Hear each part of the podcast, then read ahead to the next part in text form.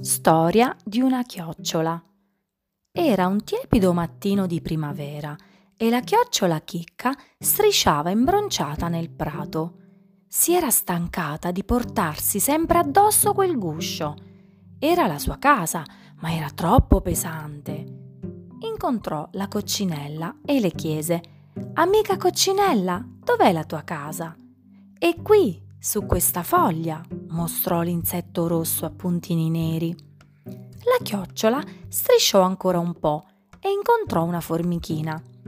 Amica formica, dov'è la tua casa? È qui, nel terreno. Ci vivo insieme alle mie sorelle. È il nostro magazzino per le provviste. Chicca strisciò ancora un po' e vide una petta svolazzare. Amica ape, dov'è la tua casa? E lì si chiama alveare.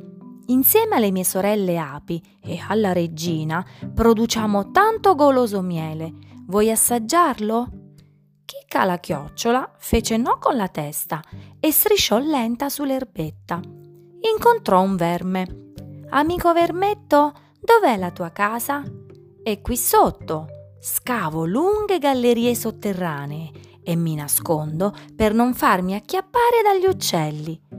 Chicca era proprio arrabbiata. Non è giusto, disse. Sono stanca di andare in giro con la casa sempre addosso. Basta, non ce la faccio più. E con un colpo staccò il guscio. In quel momento si mise a piovere.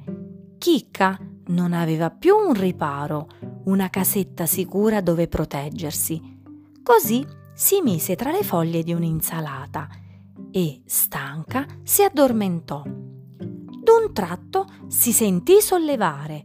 Era la mano della signora che abitava lì e che stava raccogliendo la lattuga dall'orto. Prima che se ne rendesse conto, Chicca si ritrovò in cucina, a pochi centimetri da un pentolone pieno di verdure. Non voglio diventare minestrone, gridò Chicca. Un ragnetto, che aveva assistito a tutta la scena, scese con un filo dal soffitto e la mise in salvo. Chicca la chiocciola cercò dappertutto il suo guscio, che era rotolato tra i fili d'erba. Vi si infilò felice e insieme al ragnetto tornò dai suoi amici del prato che la stavano aspettando. La mia casa è la più bella di tutte, disse Chicca, contenta di non essere finita nel pentolone.